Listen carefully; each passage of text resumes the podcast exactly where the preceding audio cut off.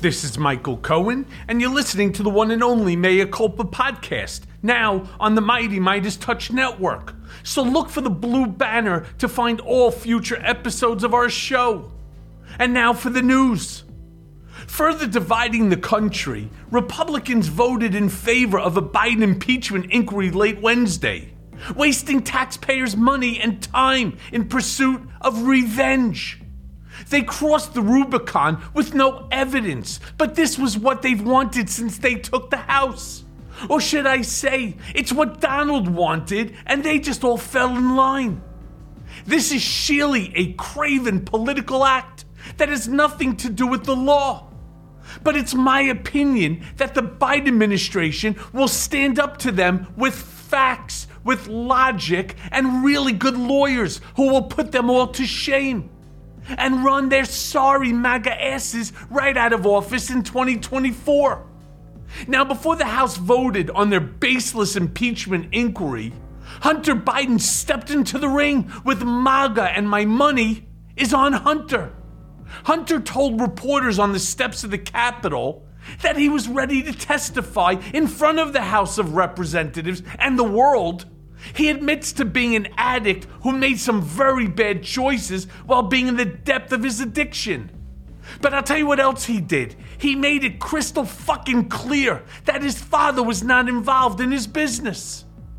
He also called out the Republicans who have been relentlessly hazing him by name. And here's who we called out James Comer, Gym Bag Jordan, Jason Smith, and all of their cronies. And Hunter said, and I quote, they have taken the light of my dad's love for me and presented it as darkness. But from the evidence, or the lack of evidence here, the only tangible thing they have on the president are some interest free loan repayments that Hunter made to his dad. And you can argue the president lost money on. Now, I have to include this one bit of good news, even as the war in Gaza rages on. Some good things have happened in the Middle East this week. Negotiators from nearly 200 countries came together in Dubai for the United Nations Climate Change Conference, which closed on Wednesday with a historic agreement that signals the beginning of the end of fossil fuel era.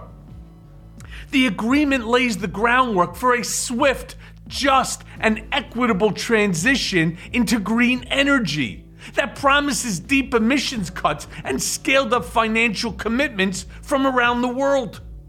Now, it's a good sign that the oil rich nations of the Middle East are on board as well. It's now up to us, ordinary people, to pitch in and change the world. We just can't give up on climate change, and we can't give up on Ukraine either. This will be brief, but as the Republicans skulk out of Washington for their warm and cozy holiday celebrations, I want them to think about the freezing fighters in Ukraine who need our support more now than ever. It's near impossible now that the House will pass a bill to support Ukraine until after the new year. But shame on them for supporting Putin and letting the world crumble on their watch. It's further evidence that MAGA would let a democracy lose so a dictator can win. Because that's what they want a dictator. And just in case you haven't been playing along, these are just some of Trump's recently stated goals, should he, God forbid, a million times return to the White House. And I bring them to you in no particular order. He will, one, suspend the Constitution. Two, end birthright citizenship. Another three, arrest urban homeless and send them to camps. Four, you can't believe this one, execute everyone convicted of dealing drugs. Here's another five, execute generals that aren't in his pocket. Six, silence the opposition press. Seven, prosecute political opponents. 8. Invoke the Insurrection Act against protesters. 9. Abandon NATO. And 10? Well, abandon Ukraine. Oh, wait, there's more. How about 11? Attack Mexico if they don't pay for building the wall. I mean, you know, purge the government and fill it with loyalists. And he will drill, drill, drill. If that's not the wish list of an authoritarian dictator, I'll be honest with you, I don't know what the fuck is. Now, in other news, Rudy fucking Colludi Drunken Giuliani has a particular talent for fucking himself, as proven by his recent actions during his defamation trial in Washington, D.C. Still thinking that he's untouchable. He keeps shooting off his mouth and defaming the women that he's already been found guilty of defaming in the first place. Sound familiar? Yeah, Trump is doing the same thing with E. Jean Carroll.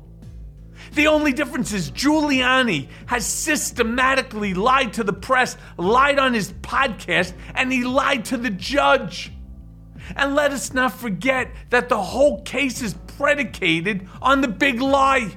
And Giuliani's false claims that Georgia poll workers Ruby Freeman and her daughter Shaye Moss helped to steal the 2020 election. During testimony, Moss sobbed. She sobbed as she described how she feared she would be murdered. What she said was she felt like she lost her career, her sense of safety, and her mental health. What's more, Trump, Giuliani, and the rest of MAGA world has kept on lying. And quote, here's the quote, even after they were debunked, Moss said, but they're powerful people. And I know she's right because I feel the same thing, something I talk to you about all the time. When asked outside the courtroom if he was sorry that he targeted the women, here's what Rudy Colludi Drunken Giuliani told reporters. Of course, I'm not sorry. I was telling the truth. Rudy's not told the truth in decades, so why start now? But within hours, the plaintiffs had filed a motion with the judge seeking to limit Giuliani's ability to repeat his defamation on the stand. I'll remind you that Judge Howell entered a default judgment against Giuliani in August. He's already been found guilty, so the facts are no longer in dispute. Right now, it's now up to the eight person jury to decide just how much it's going to cost him. Again, sound familiar? Yeah, it's just like the Trump case. There's also a lot of news about Trump's various trials, and we will get to that with our guest, Jill Wine Banks.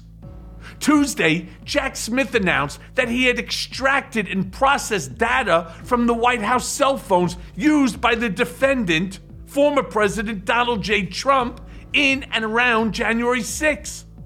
Now that's good news since seven hours of White House phone logs from the 6th turned up missing. Fucking shocker? No.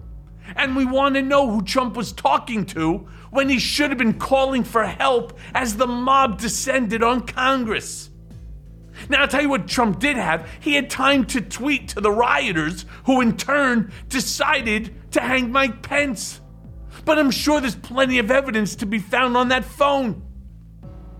And suffice to say that Jack Smith called Trump's bluff when he asked the Supreme Court to decide whether or not Trump has presidential immunity and is in fact immune from the whole process of an election fraud trial.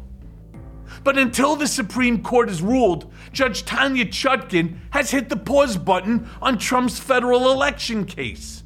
Now, that gag order is still in place, but you bet that he'll defy that gag order too. Because Trump's favorite tactic, delay, delay, delay, might help him for now, but not forever. And now for the main event. So we welcome back to Mea Culpa the prolific Jill Wine Banks. Jill is currently an MSNBC legal analyst appearing regularly on prime time and daytime shows. Jill has written numerous op eds for NBC.com, Chicago Tribune, The Washington Post, Politico, and The Huffington Post, to name just a few. Wine Banks was at one time a prosecutor at the United States Department of Justice in D.C., specializing in organized crime. And one of only three assistant Watergate special prosecutors later wrote a book about it called Watergate Girl My Fight for Truth and Justice Against a Criminal President. I mean, it's, it's really, Jill is truly spectacular. So let's go now to that conversation. Okay, so Jill, great to have you back on the show. There's so much to talk about, so we're, of course, as always, just going to jump right into it. Thank you, Michael. I'm so glad to be with you. Yeah, it's great to have you. If you or I had said and done what Trump has done to disrupt his various court cases, we would have had our, our, our bond revoked and we'd be held until trial. Having dealt with Nixon, who also felt that he was above the law, do you think it's right that Trump is still walking free? Well, let me say there's a big difference. Nixon said if the president does it, it's not illegal by definition.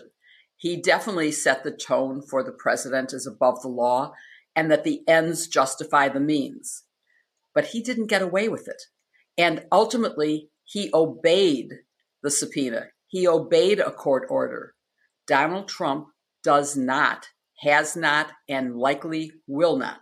I've never met him, so I can't say from personal knowledge, but if past is prologue, if history repeats itself, or even rhymes, he will continue to violate the gag order. He will continue to do, as Rudy Giuliani has done, he can't stop himself from redefaming the two people he's on trial at this very moment for defaming. And he goes outside the courtroom and he says, Well, everything I said was true. Oh my God, it's already been ruled a lie. You're right. And, and I do know Donald, and he truly does not care. But what bothers me about that whole issue, I would love to have seen, for example, Judge Engoron extend the gag order to witnesses. Now, of course, whoever the defense witnesses, Donald's not going to attack them, right? Um, for example, he's got this one witness, Eli Bartov, who's a new NYU, I don't know, accounting expert or whatever he is. A practice expert.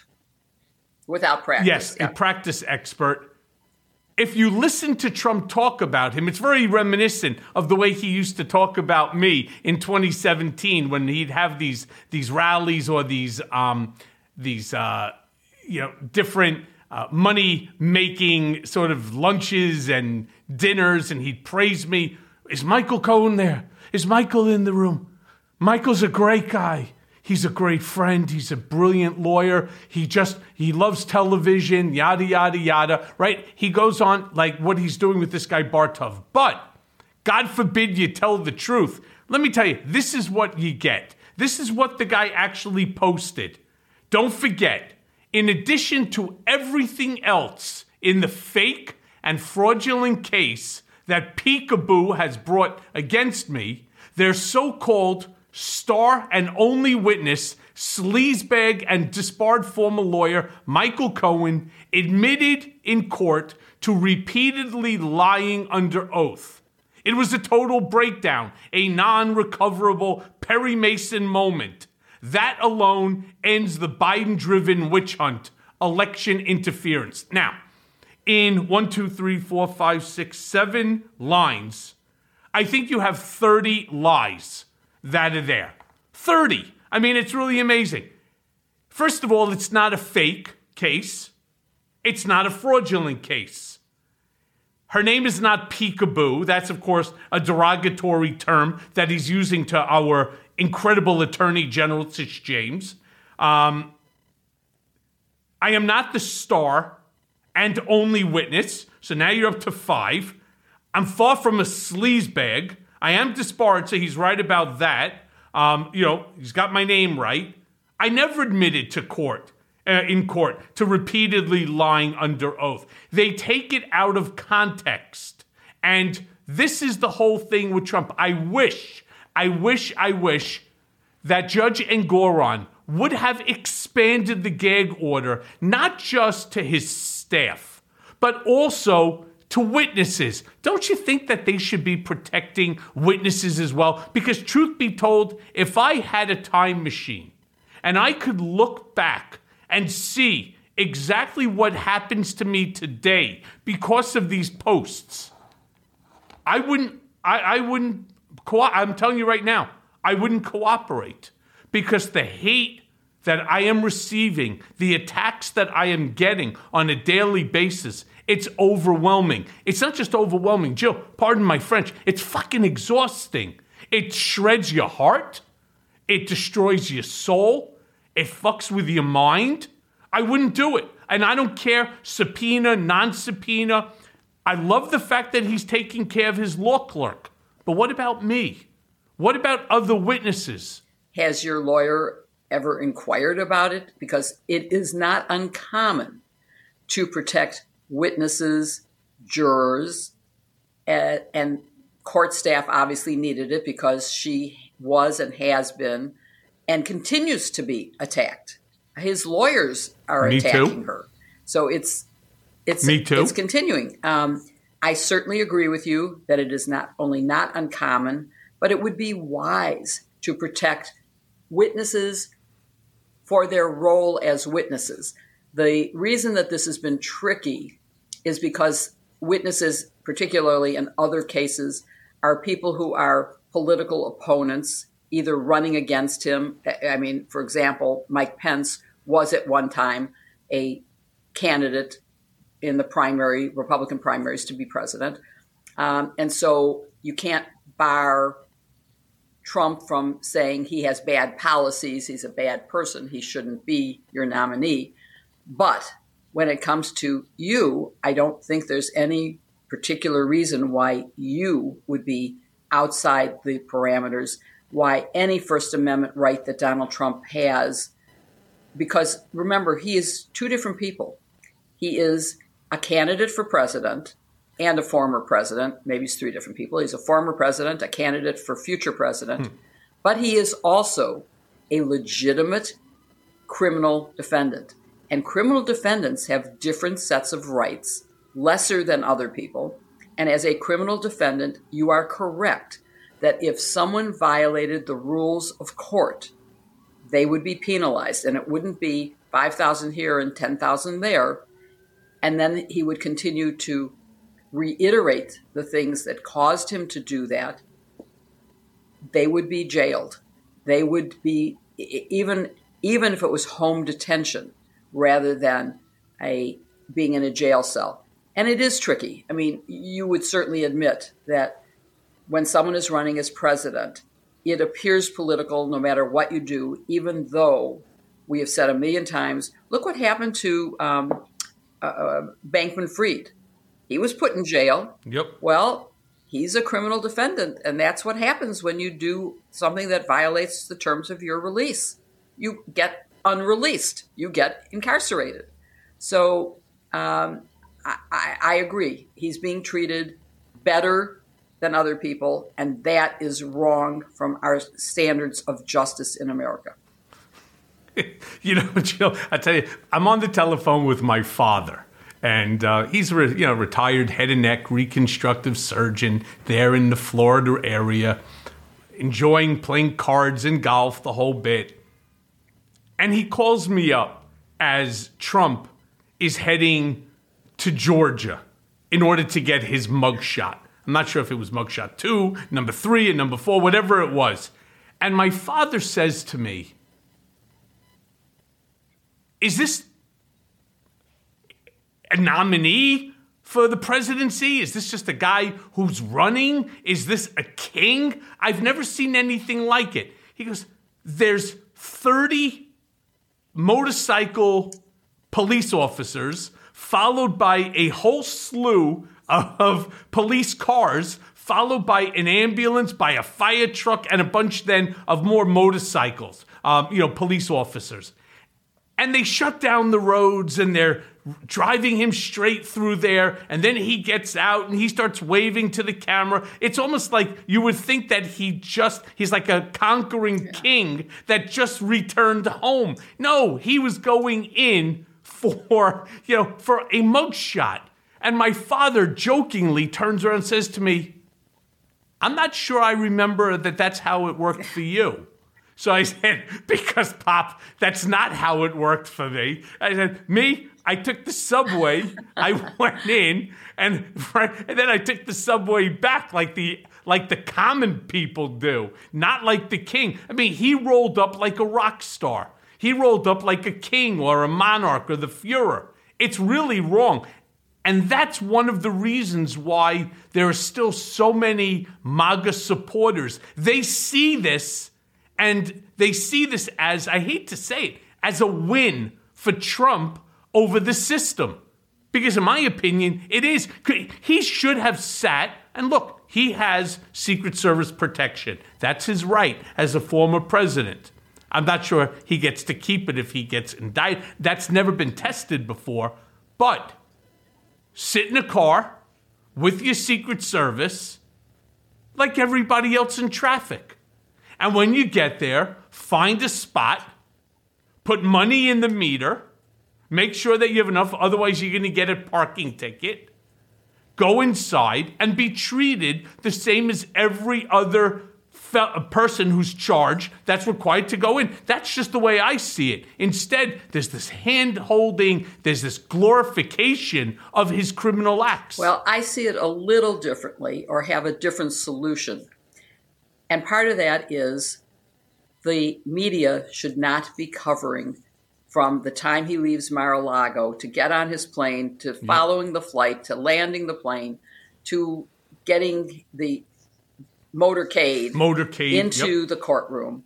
Um, he does get, and, and particularly at least until he's convicted, and maybe even after he's convicted. I mean, it is definitely untested as to what would happen if he were convicted and sentenced, other than to home confinement, what would happen. But the media does not have to cover it. I was nauseated the first time it happened, and I turned it off the second time. I don't think that it's appropriate to make him look like a conquering hero going to court. That's just wrong. And he doesn't have to have the media scrum after he comes out of court where he can say anything he wants and it gets portrayed. And you're right, it is a fundraising methodology for him where he says this and his people send him money to keep him out of harm's way. That is absurd that it happens, and it's absurd that the press keeps covering it. Um, the coverage is simply not fair. It's the same thing. He makes more gaffes than Joe Biden. If Joe Biden says anything that's a slight mistake, he says, Oh, I'm sorry, let's go on. Trump pretends like he never did it, but the press mm-hmm. covers anything that Biden says as if it was major news and ignores all the things that Trump does. And if you're going to report one, you have to report both. And so I would say press coverage is partly responsible for the misimpression that people have.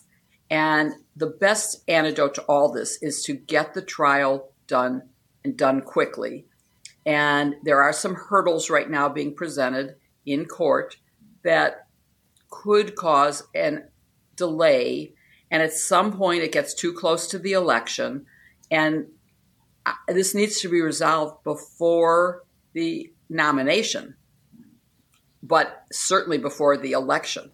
So i just think we need to do a lot in terms of the system of justice and the media reporting of it yeah totally agree you know with the case that's going on right now the new york uh, civil right. fraud trial, the $250 million base uh, fraud trial.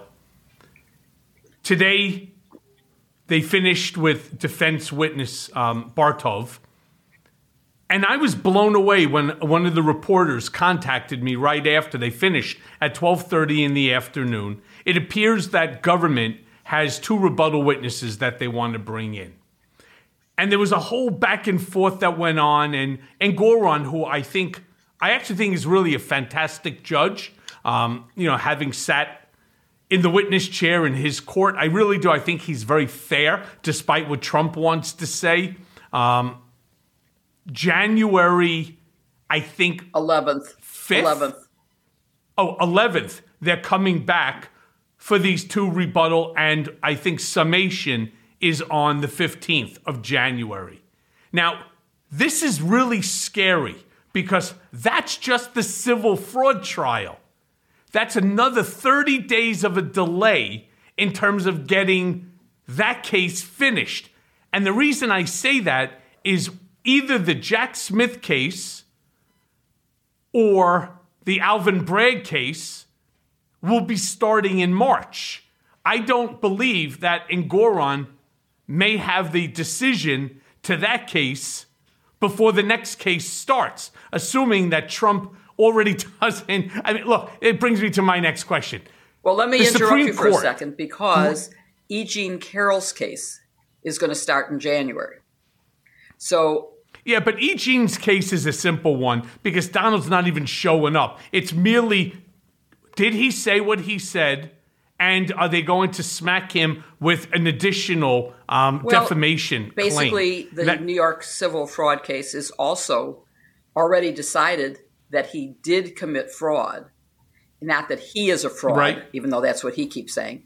It's that he committed fraud, that he submitted fraudulent papers, and it's only a question of what are the damages. And the same is true in the E. Jean Carroll case, where it's how much Right. damage did she suffer for the second one, not just in terms of actual damages, but how much punitive damages should be assessed to stop Yep. him from doing it a third time. Because obviously, the huge set m- amount that she was awarded in case number one didn't stop him from immediately repeating the falsehoods that got him convicted in the first one. So it is just a question of damages in both. But I'm just saying, in terms of scheduling, what comes next? E. Jean Carroll comes next, and I I have not read as of yet why the final um, summation has been put off so long. Um, it- Yeah, it- it's They wanted longer. I- Trump's defense team wanted Well, even longer. I- it- hey, Jill, could we play a quick Sure. game? Could we play a quick game? How much do you think that the judge is going to award in punitive damages to E. Jean? Well, it might have been more, but since the ask was only 250 million, it's uh, that's the minimum. Might he go? No, no, that's the civil. Oh, oh, oh that's the I'm civil sorry. you fraud. I'm mean- oh, E. in Jean. E. Oh, e- e- Yeah. for- yeah. I'm sorry, I missed the question. E. Jean is going to be more than a billion. It has to be because she uh, she was immediately No. defamed. Well, it's it's certainly going to be a couple million at least, um, more than the last one, because So I think the last one was what five million. and it has. That's why I said a billion is Right. not. You know, you said no, no, no, but really, is it no, no, no when it's the second time and five million did not stop him? No, I mean, if, if five Yeah. doesn't stop him, will ten? Mm, I don't think so. It's going to have to be something that isn't preposterous, but it is, you know, is 50 million enough? And will he easily raise that from his supporters? He might. So it doesn't actually cost him anything to keep this up. Isn't that is- crazy? Of course, it's Yeah. crazy. I It's, mean, it's insane. So I'll give you my I'll give you my my uh, my belief. I think the judge is going to take the five million dollars that was awarded the first time, and then they're just going to do treble damages. Yeah. They'll award an additional fifteen million dollars. And here's the and here's what the judge is going to say. Again, you know, because he'll appeal that like he p- appealed the first one, and the judge will say treble damages in this specific instance of is punitive because that's Yeah. what generally they'll award. But the purpose of awarding the treble damages, the punies, if you do it again, we're now going to take that amount and we're going to treble damage it Yeah. again.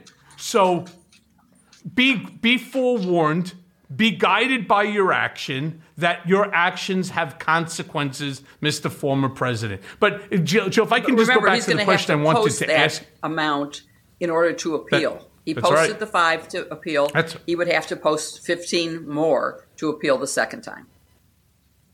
Exactly. So the Supreme Court granted Jack Smith's motion to promptly decide if a president can commit all crimes, past and present and future, with absolute immunity. And Smith's strategy was used by the government in the case of United States versus Nixon to expedite the appellate timeline. Of course, you were there. Yes. How were the two cases similar? Well, um, we subpoenaed for trial 64 additional tapes, and we did that April 16th.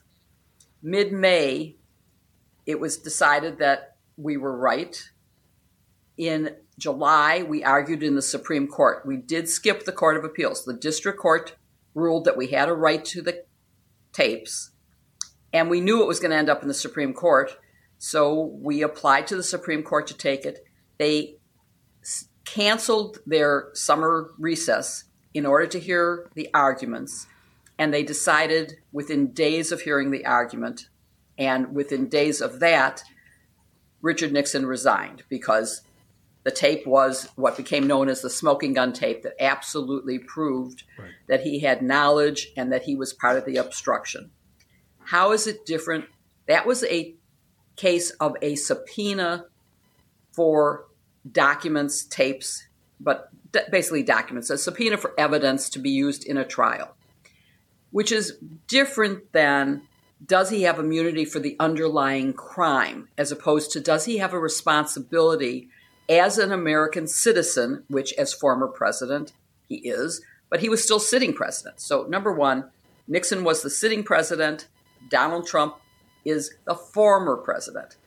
The rights of a sitting president are different, but the right of a sitting president to ignore a subpoena had already been determined, but not by the Supreme Court. It had been determined that we had a right to the tapes, the first nine tapes we subpoenaed, of which basically we only got six because two were missing and one had an 18 minute gap. So we really only got six. But we got those. And that was a part of a decision that the president's rights are overcome by the need of a criminal case when he has the only source of evidence. So that makes it very different than saying, does the crime for which he's providing the evidence get immunity? But it's sure not a far step from that to say, no way he gets immunity. And uh, Lawrence O'Donnell had a very, very brilliant analysis based in part on Justice Kavanaugh, before he was Justice Kavanaugh, uh, but the same person, wrote a law review article basically saying that the president, as a sitting president, can't be, but looking at the 14th Amendment, post presidency, of course he can be. He can commit crimes in office for which he can, while he's in office, he has to be impeached and tried and judged in the impeachment. But after that, whether the outcome is guilt or innocence, he can be tried in the criminal trials. So that was Justice Kavanaugh's opinion 25 years ago. And he quotes the 14th Amendment that says this is how you can proceed. So I would say that it's pretty clear to me. It also addresses the double jeopardy issue, that it's not double jeopardy mm-hmm. to s- stand trial for an impeachable offense, which is not a criminal offense. It's a it's a very different thing. It's It's also not. A, it's also not a court of it's law. It's not a court of law. It's a political decision, as opposed to a court of law and a criminal case that has to be proved to the standards of any criminal case. So I think, to me, both on the immunity from ever being tried for anything you did as president, even after you're president, and within the statute of limitations. And I would say you have to toll the statute of limitations if someone can't be tried during his presidency, that you got an extra four years because of that. Um, I think the court will very quickly decide he is not immune and has no legitimate immunity or double jeopardy claim. Now, today there's an extra problem, which is that the court is taking up a case about whether the obstruction of the congressional vote on the electoral college, confirming the electoral college vote, is an obstruction of a proceeding within the meaning of that, that particular crime. And how that decision might affect it's not Donald Trump appealing it, it's one of the January 6th Right. felons, convicted felons, who's raising that issue. Which, by the way, is Yeah. post trial. there's so many. Right, post trial. I mean, there's so many cases swirling, not just with Donald Trump at the center, but Donald Trump involved. It's really hard to keep your, you know, it's really hard to keep them all. You got to almost put it on an Excel spreadsheet. That's how crazy that this country has gotten. And now, I don't know if you saw with Hunter Biden, you know, wanting to testify live. And I don't blame him. By the way, I don't blame him for wanting to testify publicly as opposed to privately because what they do and I I testified publicly as you know once Right. before the House Oversight Committee right? God rest his soul Elijah Cummings. But what people don't know is I testified privately in the SCIFs before the same group of people six additional times six more times. And what they do is at the break they all go running out like a bunch of little squirrels. They grab a hold of their cell phones and they're texting whoever their contact is at the AP, the Times, the Post, the Washington Post, whatever it might be. And then they're all, you know, sitting there, they're all with the phone to the side. They walk away to the side, right? And that's really Yeah. what they that's what they do. So I don't blame him for doing what he's, you know, for doing what he's doing. And look, like, like my mom said, I know how Joe Biden feels right now. You know, she goes, Is it any different when, you know, Joe was kissing Hunter on the head? He goes, That's the same thing that both, you know, your father and I did, you know, when you went in to deal with it. So she goes, My heart bleeds for the guy. But can I bring up something? There's another similarity to Watergate, and that's the hours of missing White House call logs from January 6th of 2020. And Jack Smith, who's one, I mean, he's really one clever son of a gun, right? He has now extracted the data from Trump's White House cell phone. In your opinion, how important do you think that call log will be to the prosecution? So I can tell you that during Watergate, the White House daily diary and call log was very important to us. The way that we identified the tapes that we subpoenaed, for example, was based on who was meeting with who and when, what preceded it, what followed it, what actions did we have testimony happened. I mean, you have John Dean saying on March 21st, I told the president there was a cancer on the presidency. Well, of course, we subpoenaed, we looked at the you know conversations on March 21st, and we subpoenaed that. So it was very helpful to us in developing significant evidence, both in terms of because there turned out to be tape recordings that we had the actual dialogue that happened. Um, and there's no suggestion that there is such a thing now that we'll get actual dialogue. But in terms of sequencing and being able to create a narrative that a jury will understand, it's very important. And so far, it's not clear that they have any um, of the substance. They just have the sequencing. But that alone is very mm-hmm. important and will will make a big difference in terms of what he was doing, particularly, let's say, in the hours after the breach of the Capitol, when he could have immediately stopped them, as he did later, but it was way too late by then. Damage had already been done. He could have stopped them. He should have stopped them. That is aiding and abetting them. It is, it is in in and of itself, it's a crime.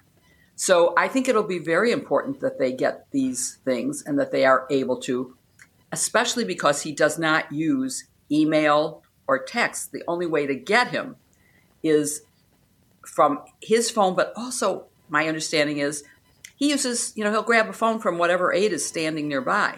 So it's not enough to get his phone. You have to get everyone who was in any proximity to him to see if he used their phone. Now you'd have to be able to figure out whether it was him or them making the call. But that's part of what you develop as the evidence. And people are now seeing you get in a lot of trouble if you don't cooperate. You may even get indicted.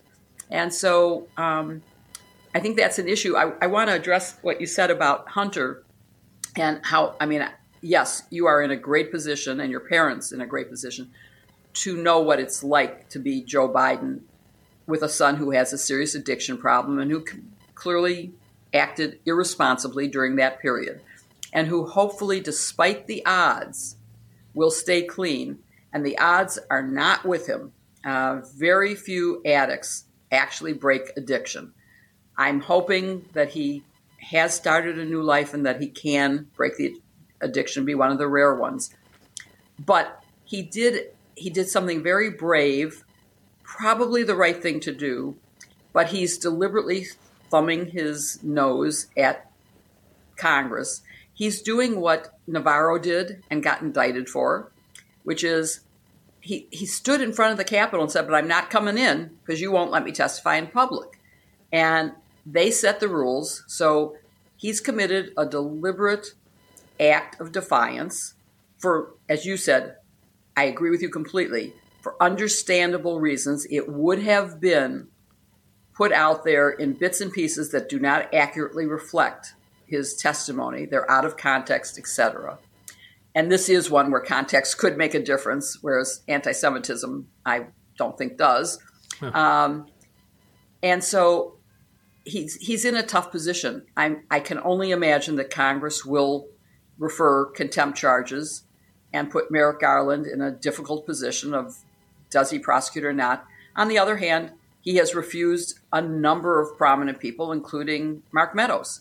So there's a lot of precedent for not going forward. Jim Jordan too. Yeah, exactly. Yep, Jim Jordan as exactly. well.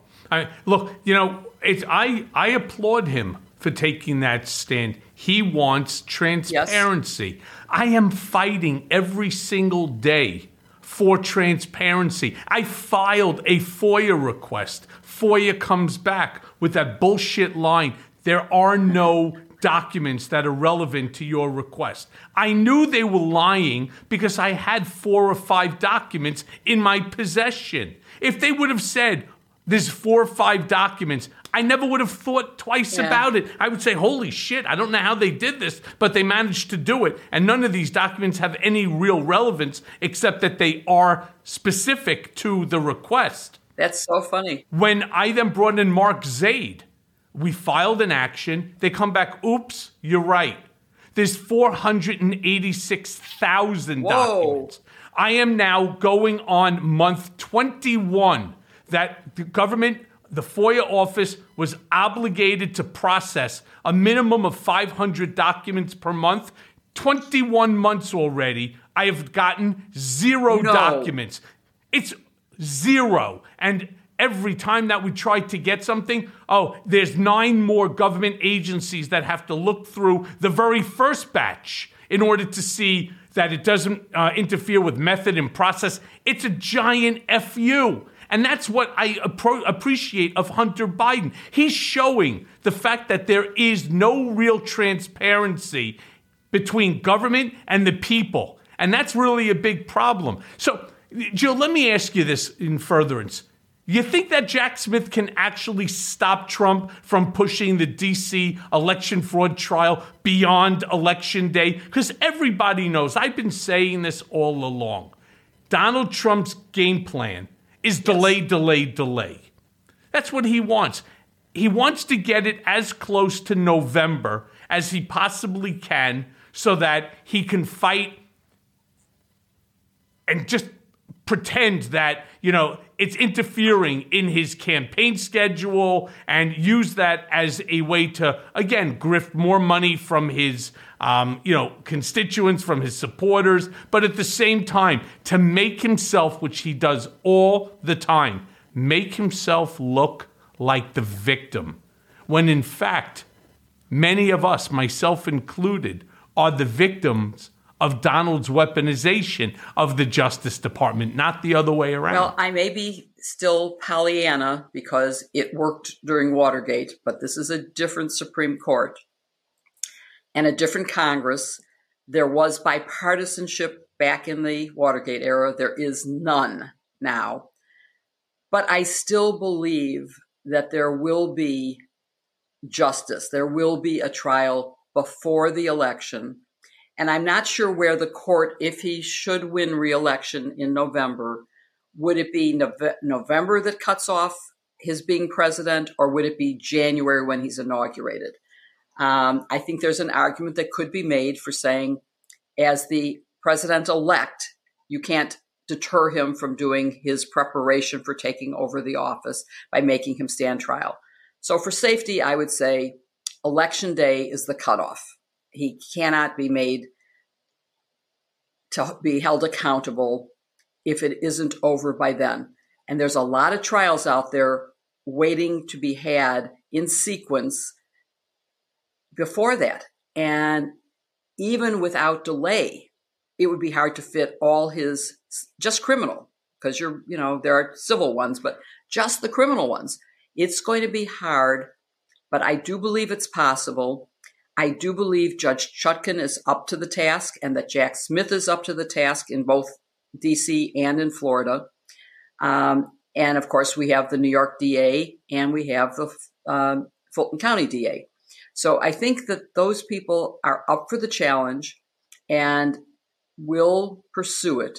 I, I want to go back to your transparency um, for two reasons. One, I'm on. You mean you mean I think you mean lack. Well, I think you mean the, lack the issue of of transparency. And and the reason. Okay. I mean, it's first of all, I'm on the board of the Better Government Association, whose real real mission is government transparency and FOIA.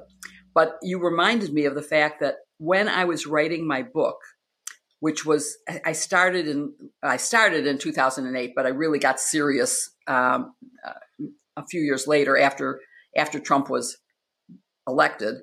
Um, I sent in a FOIA request for me because I had been a government employee and I had been, you know, I had been cleared uh, both by the Department of Justice and then subsequently by the Pentagon. And I had a very high security clearance. So they do a pretty, uh, not pretty, a very thorough check. And so I thought, well, I, there might be something interesting in there that I don't remember that they found out. Um, and so I submitted it. And of course, I got all these garbled, you know, sometime in the future you'll get it. I just received a disc with my FOIA information. And I sort of, by the time it came, of course, the book was already published. I, I haven't looked at it, but you're sort of motivating me to take a look at it and see. Um, I'm going to dig it up. Well, why you take a look at yours? Take a look at mine. You, you have too much. I, that's too much information. I can't. And besides, if you haven't gotten it, I'm certainly not going to get it. Um, but you know, mine is one disc. It's not that much. I mean, how much you put on one disc? So we'll see. But maybe, Not- not maybe as- there is nothing there. Maybe they're saying, "Oh, we haven't reviewed this yet." I don't know. I'm, but you've definitely motivated me to consider again looking at my own FOIA request. Yeah, but I'm I'm 21 months. Any one of those any one of those documents would show how an unconstitutional remand first time it's it's, it's a case of first Yeah. uh, first impression that a United States citizen gets remanded to prison because he fails or refuses to waive a First Amendment constitutional right. And I can't get I can't get any of the documents. When they said that there are no documents and then ultimately, oops, we made a mistake. 486,000? I don't know. That's a hell of a mistake. that isn't a mistake. That has to have been deliberate, obviously, and it it is astounding. But honestly, without seeing even one single document, you're being remanded on the grounds you were remanded is also astounding. And the First Amendment obviously had a different meaning in that administration than it has ever had before or since. And sadly, if he returns to the White House, you could rest assured that what he did to me was a practice run. He wanted to see what he can do, how far he can get away with something. Now he has the broken the broken play, right? Think of it like a football game. He is the broken play. Couple of tweaks here, couple of new maneuvers there. Next thing you know, he starts sending everybody, everybody uh, with violations. And that was one of the reasons that I'm fighting as hard as I am, because something that I've regularly said, and I will continue to say it I don't want what happened to me to happen to you. to anybody that has spoken ill of him that he's angry with, you're going to have guys like Mike Davis. You're going to have MAGA Mike Johnson. You're going to have Kash Patel. You're going to have a Steve Bannon, a Steve Miller, a Jason Miller. You're going to have all these maniacs in power over there. And the rest of us are going to be like sitting duck. Well, That's that, that's a, it's, it's since a scary, his campaign, it's a scary his campaign is "I am your retribution." You are obviously on target as to what the future would hold for anyone in a position of power who has criticized him at any point in their life. Yep, and and he's pissed about it. So can I move on for a second to the Georgia RICO Yes. case is set to begin in August. More plea deals are expected as the trial gets closer, but the case is expected to go into 2025. What do you think of Fani Willis's strategy here? I don't particularly like it. Is a RICO case too risky in your opinion? No, I think Rico is very appropriate, and she has the experience with Rico, successful experience, that would give me confidence that she knows exactly what she's doing. And we have seen some pretty major defendants flip and cooperate. And you're certainly going to see others start to cooperate. Um, so I think it's fine. I don't know why they think it would go into 2025 because, I mean, the Watergate case, we tried um, October, November, December, even with all the holidays, and had a verdict on January 1st. And that was with many defendants and many counts and involving the president, not as a defendant, but as an unindicted co conspirator. So I and and juries really do better when they get a concise and clear narrative. If you confuse them with too much stuff, I just wonder. So I think it could be if she started in August. I mean, you do have the problem of August, September, October, November's the election. You're going to have to get a lot out of the way. You just you just took by the way, you just took the words right out of my mouth because the closer you get to November, the more he's going to claim he's the victim of the Biden weaponized Department of Justice. I love his deflection.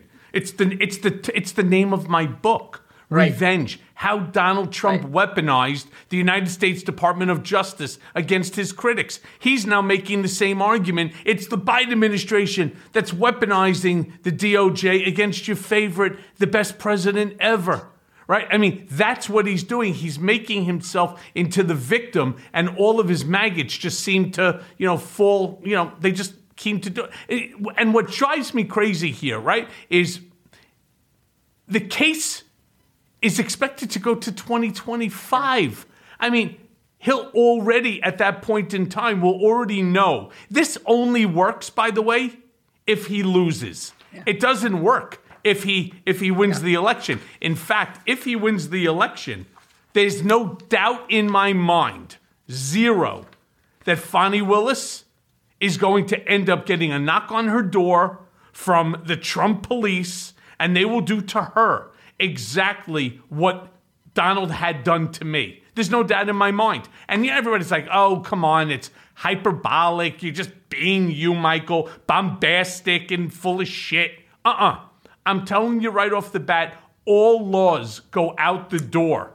And he is going to be furious because he'll say, you know, that she deserves it. They were using government money to come after me, blah, blah, blah. The whole thing was the witch hunt, blah, blah, blah again.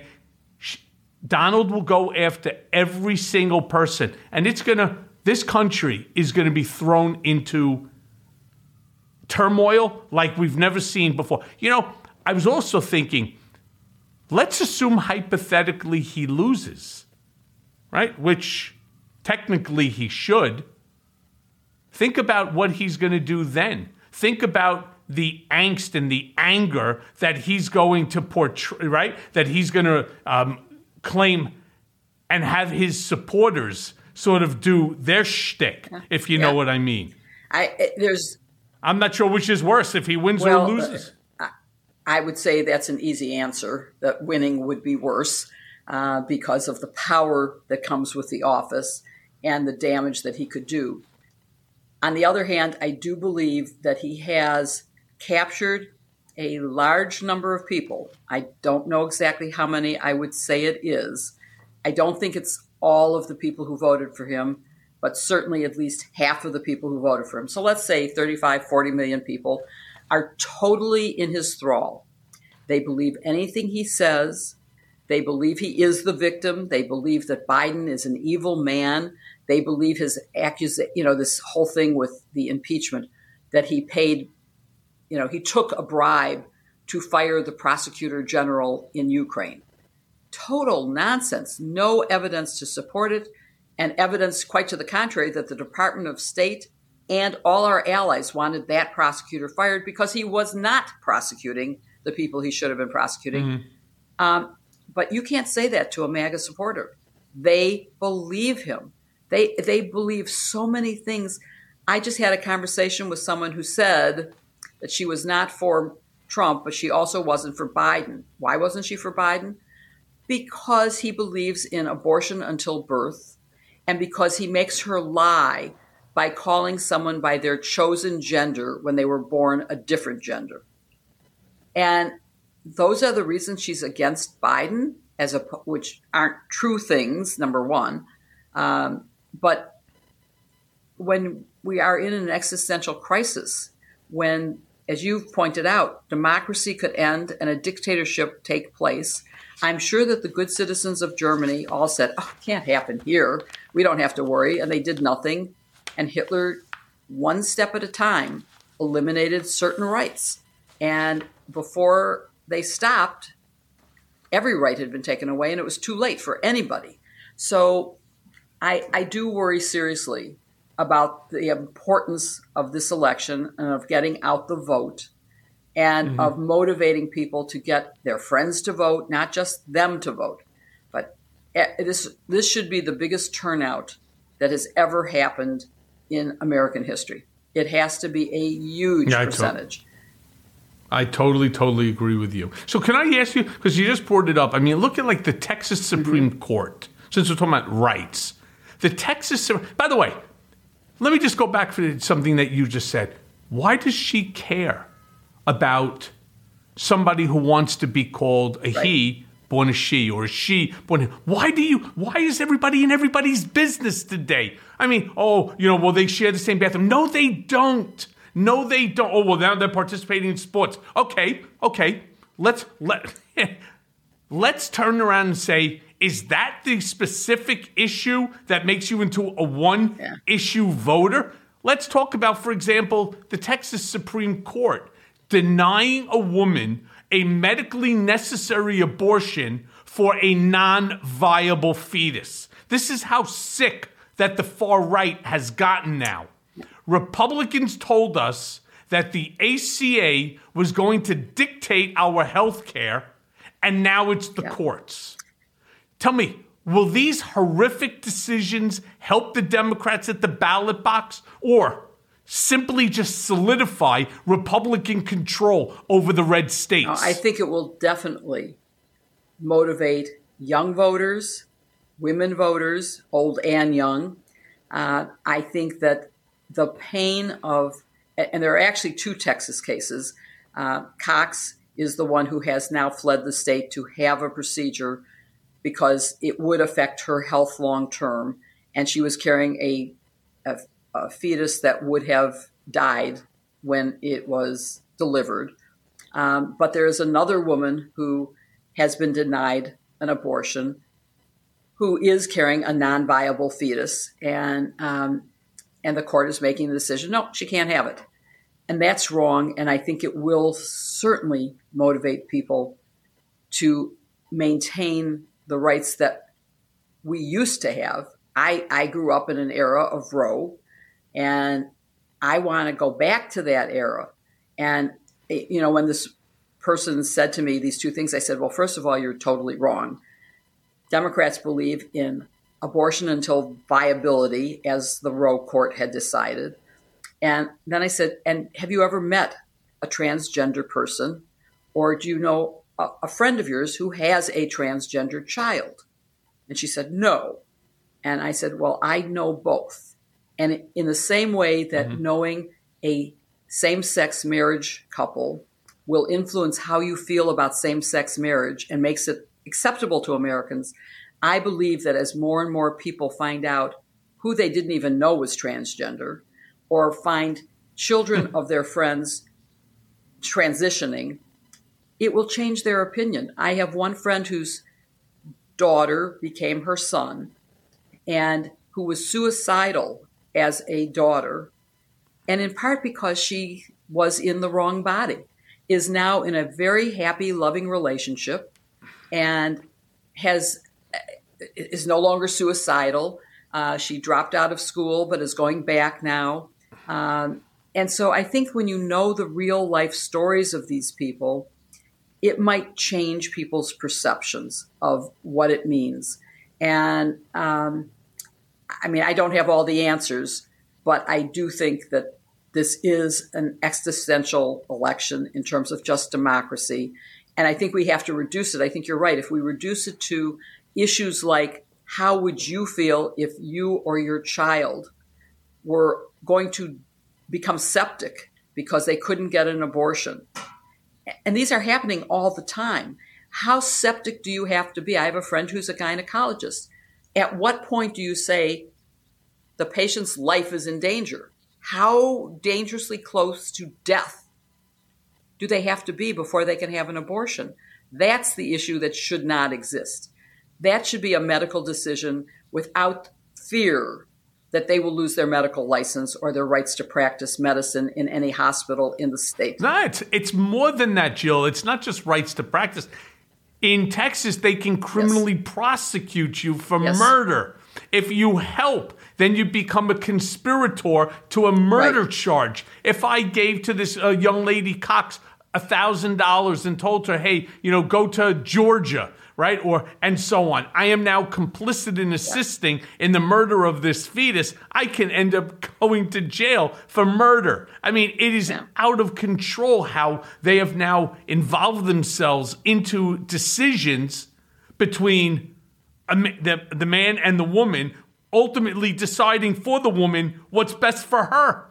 I mean, it's to me, I'm just, I'm, again, I'm just, I'm blown away. But they don't want to talk about things like, you know, Supreme Court uh, Justices Clarence Thomas or Samuel Alito accepting luxury vacations from billionaires, right? Hearing cases before the screen. None of this is really, really important, right? Uh, because there's some benefit to these billionaires to have people like Thomas and Alito kind of in their pocket, right, with these federal wealth tax and so on, right?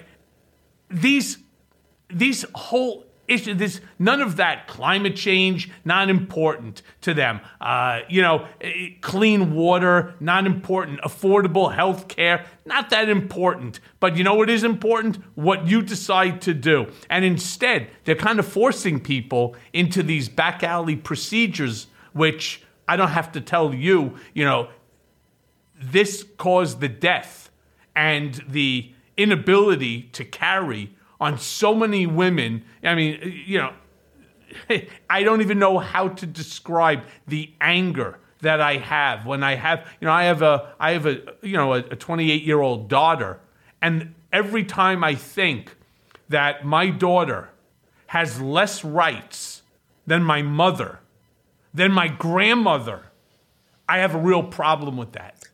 it's definitely a problem. And one of the solutions is the Equal Rights Amendment, which definitely needs to be signed into the Constitution and which I believe has met all the tests to be included. And I, there is supposed to be a big protest march in DC today as we are recording this to get him to order the archivist of the United States to publish the Equal Rights Amendment, and that would make it part of our Constitution. And right now, women are in for, they're only mentioned once, and that's in the 19th Amendment that gives women the right to vote. Other than that, every reference is to man. It is not to people, it's not to women, it's just to men. And I'm sick and tired of not being part of the Constitution. I believe the Equal Rights Amendment is the answer to a lot of the things, including the abortion issue, the choice issue. And I'm hoping that at some point there will be uh, an outcome. It's it's certainly worth a lot of discussion to get that problem solved and to make sure that your daughter does have equal rights. That stuff that happened to me when I was in law school, applying for jobs, the kind of questions I was asked, that you would be astounded at things that were said to me. Well, we can't hire you because everybody else is a man in the office and there's travel involved, and we can't possibly let you travel with another person who's a man. I mean, that, that was said to my face. And the Equal Rights Amendment would stop that. It would stop it. It would stop all of this nonsense about women are lesser. We are not. And I, I'm just hoping that there, the protest goes forward peacefully and uh, significantly and gets a lot of attention. You know, those protests should go on in every single state. You know, let Biden and others know that Yeah. it's it's real, it's here, and it needs to be handled. But Jill, if I could say, you and I are both Jewish, right? Um, and I'm sure that you're feeling the same that I am, the negative effects of the anti-Semitism that's accelerated since the war in Gaza began. That said, how do you feel that Biden has handled Israel so far? There's so many mixed bags going on right now. The sympathy for Gaza is clearly growing. They're winning. I don't care what anybody says. They're certainly winning the PR campaign. I'm curious how you feel Biden's handling Israel and Netanyahu. That is such a tough question because, I mean, I grew up, I'm old enough that Israel was just being founded when I was a child. And I used to put dimes in a little book with a tree so that you filled the tree out and you planted a tree in Israel. And right now, the government of Israel is not the government that was there at the founding, that had the principles that I believed were right. It has swung very right, not correct, but to the right. And um, I'm not sure that they would even allow me to become an Israeli citizen. It wouldn't be an escape from anti Semitism elsewhere because I am a non practicing Jew. I am I was raised conservative and now I'm even less than that. And it's the Orthodox that are being taken in. So I'm I'm disturbed by the government and by um, Netanyahu's attempts to get rid of the Supreme Court, and am concerned about the intelligence that seems to suggest that he knew and did not stop the invasion. But even with all of that said, what Hamas did, and I separate Hamas from the Gazans, although, of course, the Gazans have not risen in protest or demanded an election and have allowed Hamas to rule without election for what is it, 16 years now? So they, there is some responsibility for them not acting to get rid of the government. But even still, what they did is so horrendous. And uh, I also worry about, I mean, for example, going back to the woman issue, using rape as a weapon of war is so. Where's the outcry? Where where Where's the outcry? outcry? But look at there was a lot of rape in in Ukraine by the Russian soldiers, and where was the I? I brought that up the other day on okay, television. So where's the outcry for that? That was horrible. I don't know. Horrible. I mean, it's so I don't know that that's always just anti-Semitic because the Ukrainians aren't Jewish who were being raped, um, and the Russians Mm-hmm. are horrible, maybe even worse than Hamas.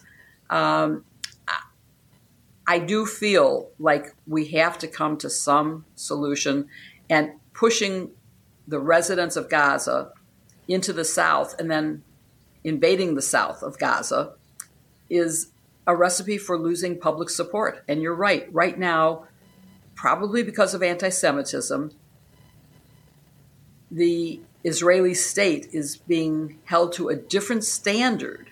And it's sort of like what happened with the three presidents of Ivy League schools testifying. Uh, And I think Bret Stephens had one of the best columns on this, which was It's the hypocrisy. What you can say against black people, what you can say against Jews. Oh, yeah, you can do that. You can say eliminate the Jews from the river to the sea, which to me is a code word for genocide. They aren't saying let's kill all the Jews, but let's push them into the sea. That's the same to me as as genocide. So I think that we have to apply the same standards of the First Amendment. There's a line in the First Amendment. At some point, you do not get First Amendment protection if you yell fire in a theater. Everybody knows that. Well, if you yell genocide to a crowd in Gaza, that's the same thing as yelling fire in a theater. If you yell, you know, something against blacks and that's not allowed, but the genocide of Jews is allowed, it's it's simply hypocrisy. And so we need to get the rules right that you can say neither and apply the same standard to all woke statements. I'm not even sure I know what woke means, honestly, Michael. But um, yeah, I mean, I, I feel like we need a lot more public outcry about what happened to Israel. And I think the press has to be more careful in using words like occupation. Gaza is not occupied, hasn't been for many years. They had their own independent government. The yes, in the West Bank, there is some occupation. That's a different issue. That's not who attacked Israel and not who Israel is fighting back against. So I think we need to get our language straight. And the word occupation really bothers me because what occupation means in that situation is Israel should not exist. They are occupying my land, say the Palestinians of the past. But that's long past. The Palestinians were allowed to stay. Many left, but they were allowed to stay. And the country was given to form the state of Israel, the country of Israel. And um, there's just no occupation involved anymore. So I think, you know, we need to be careful in words that we use in describing what happened and in giving proportionality in terms of the number of people killed by Hamas and taken hostage and raped or just kept as hostage. That number equates to many more 9 11s than our 9 11 because of our population and size difference versus theirs. Mm-hmm. It's proportionally the same.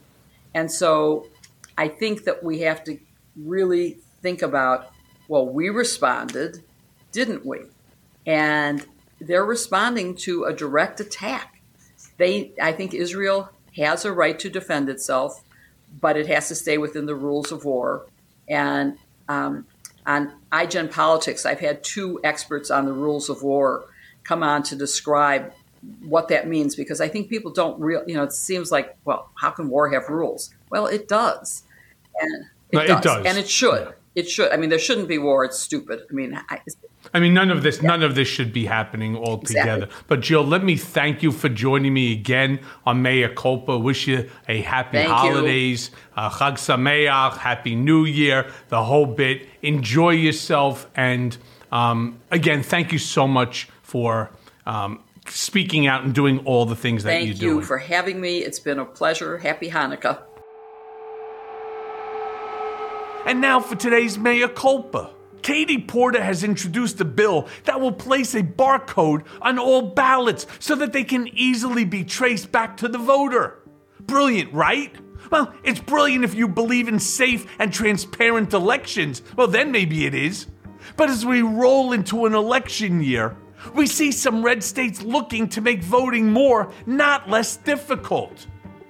New Yorkers got some good news on that front, and new maps will be drawn in 2024 that will make ours a more representative democracy than it has been in the past.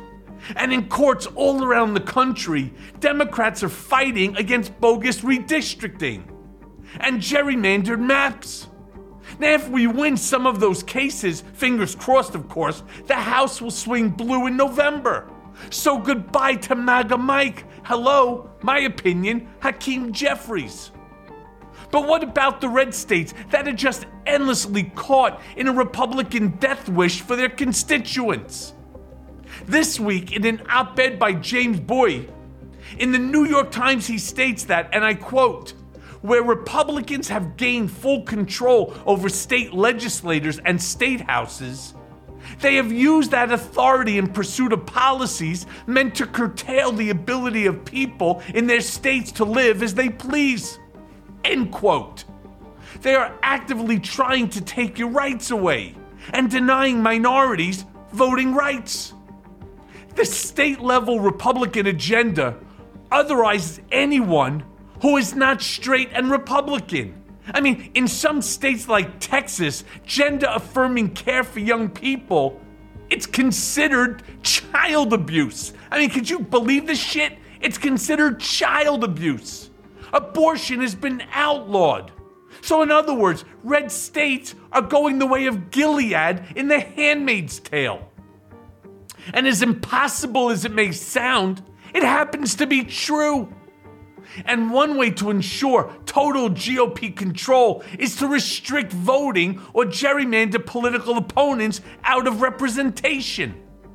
Republicans are fighting to limit the freedom of entire categories of people by messing with the vote. Compare that to what Gretchen Whitmer and Democrats have done in Michigan and other democratically led states. It's absolutely night and day. Within months of the start of the new legislative session, Whitmer had increased the state earned income tax credit, expanded anti discrimination protections for sexual and gender identity, repealed the state's right to work law, and repealed a 1931 statute criminalizing abortion care. That's not to say that blue states are perfect, they're not.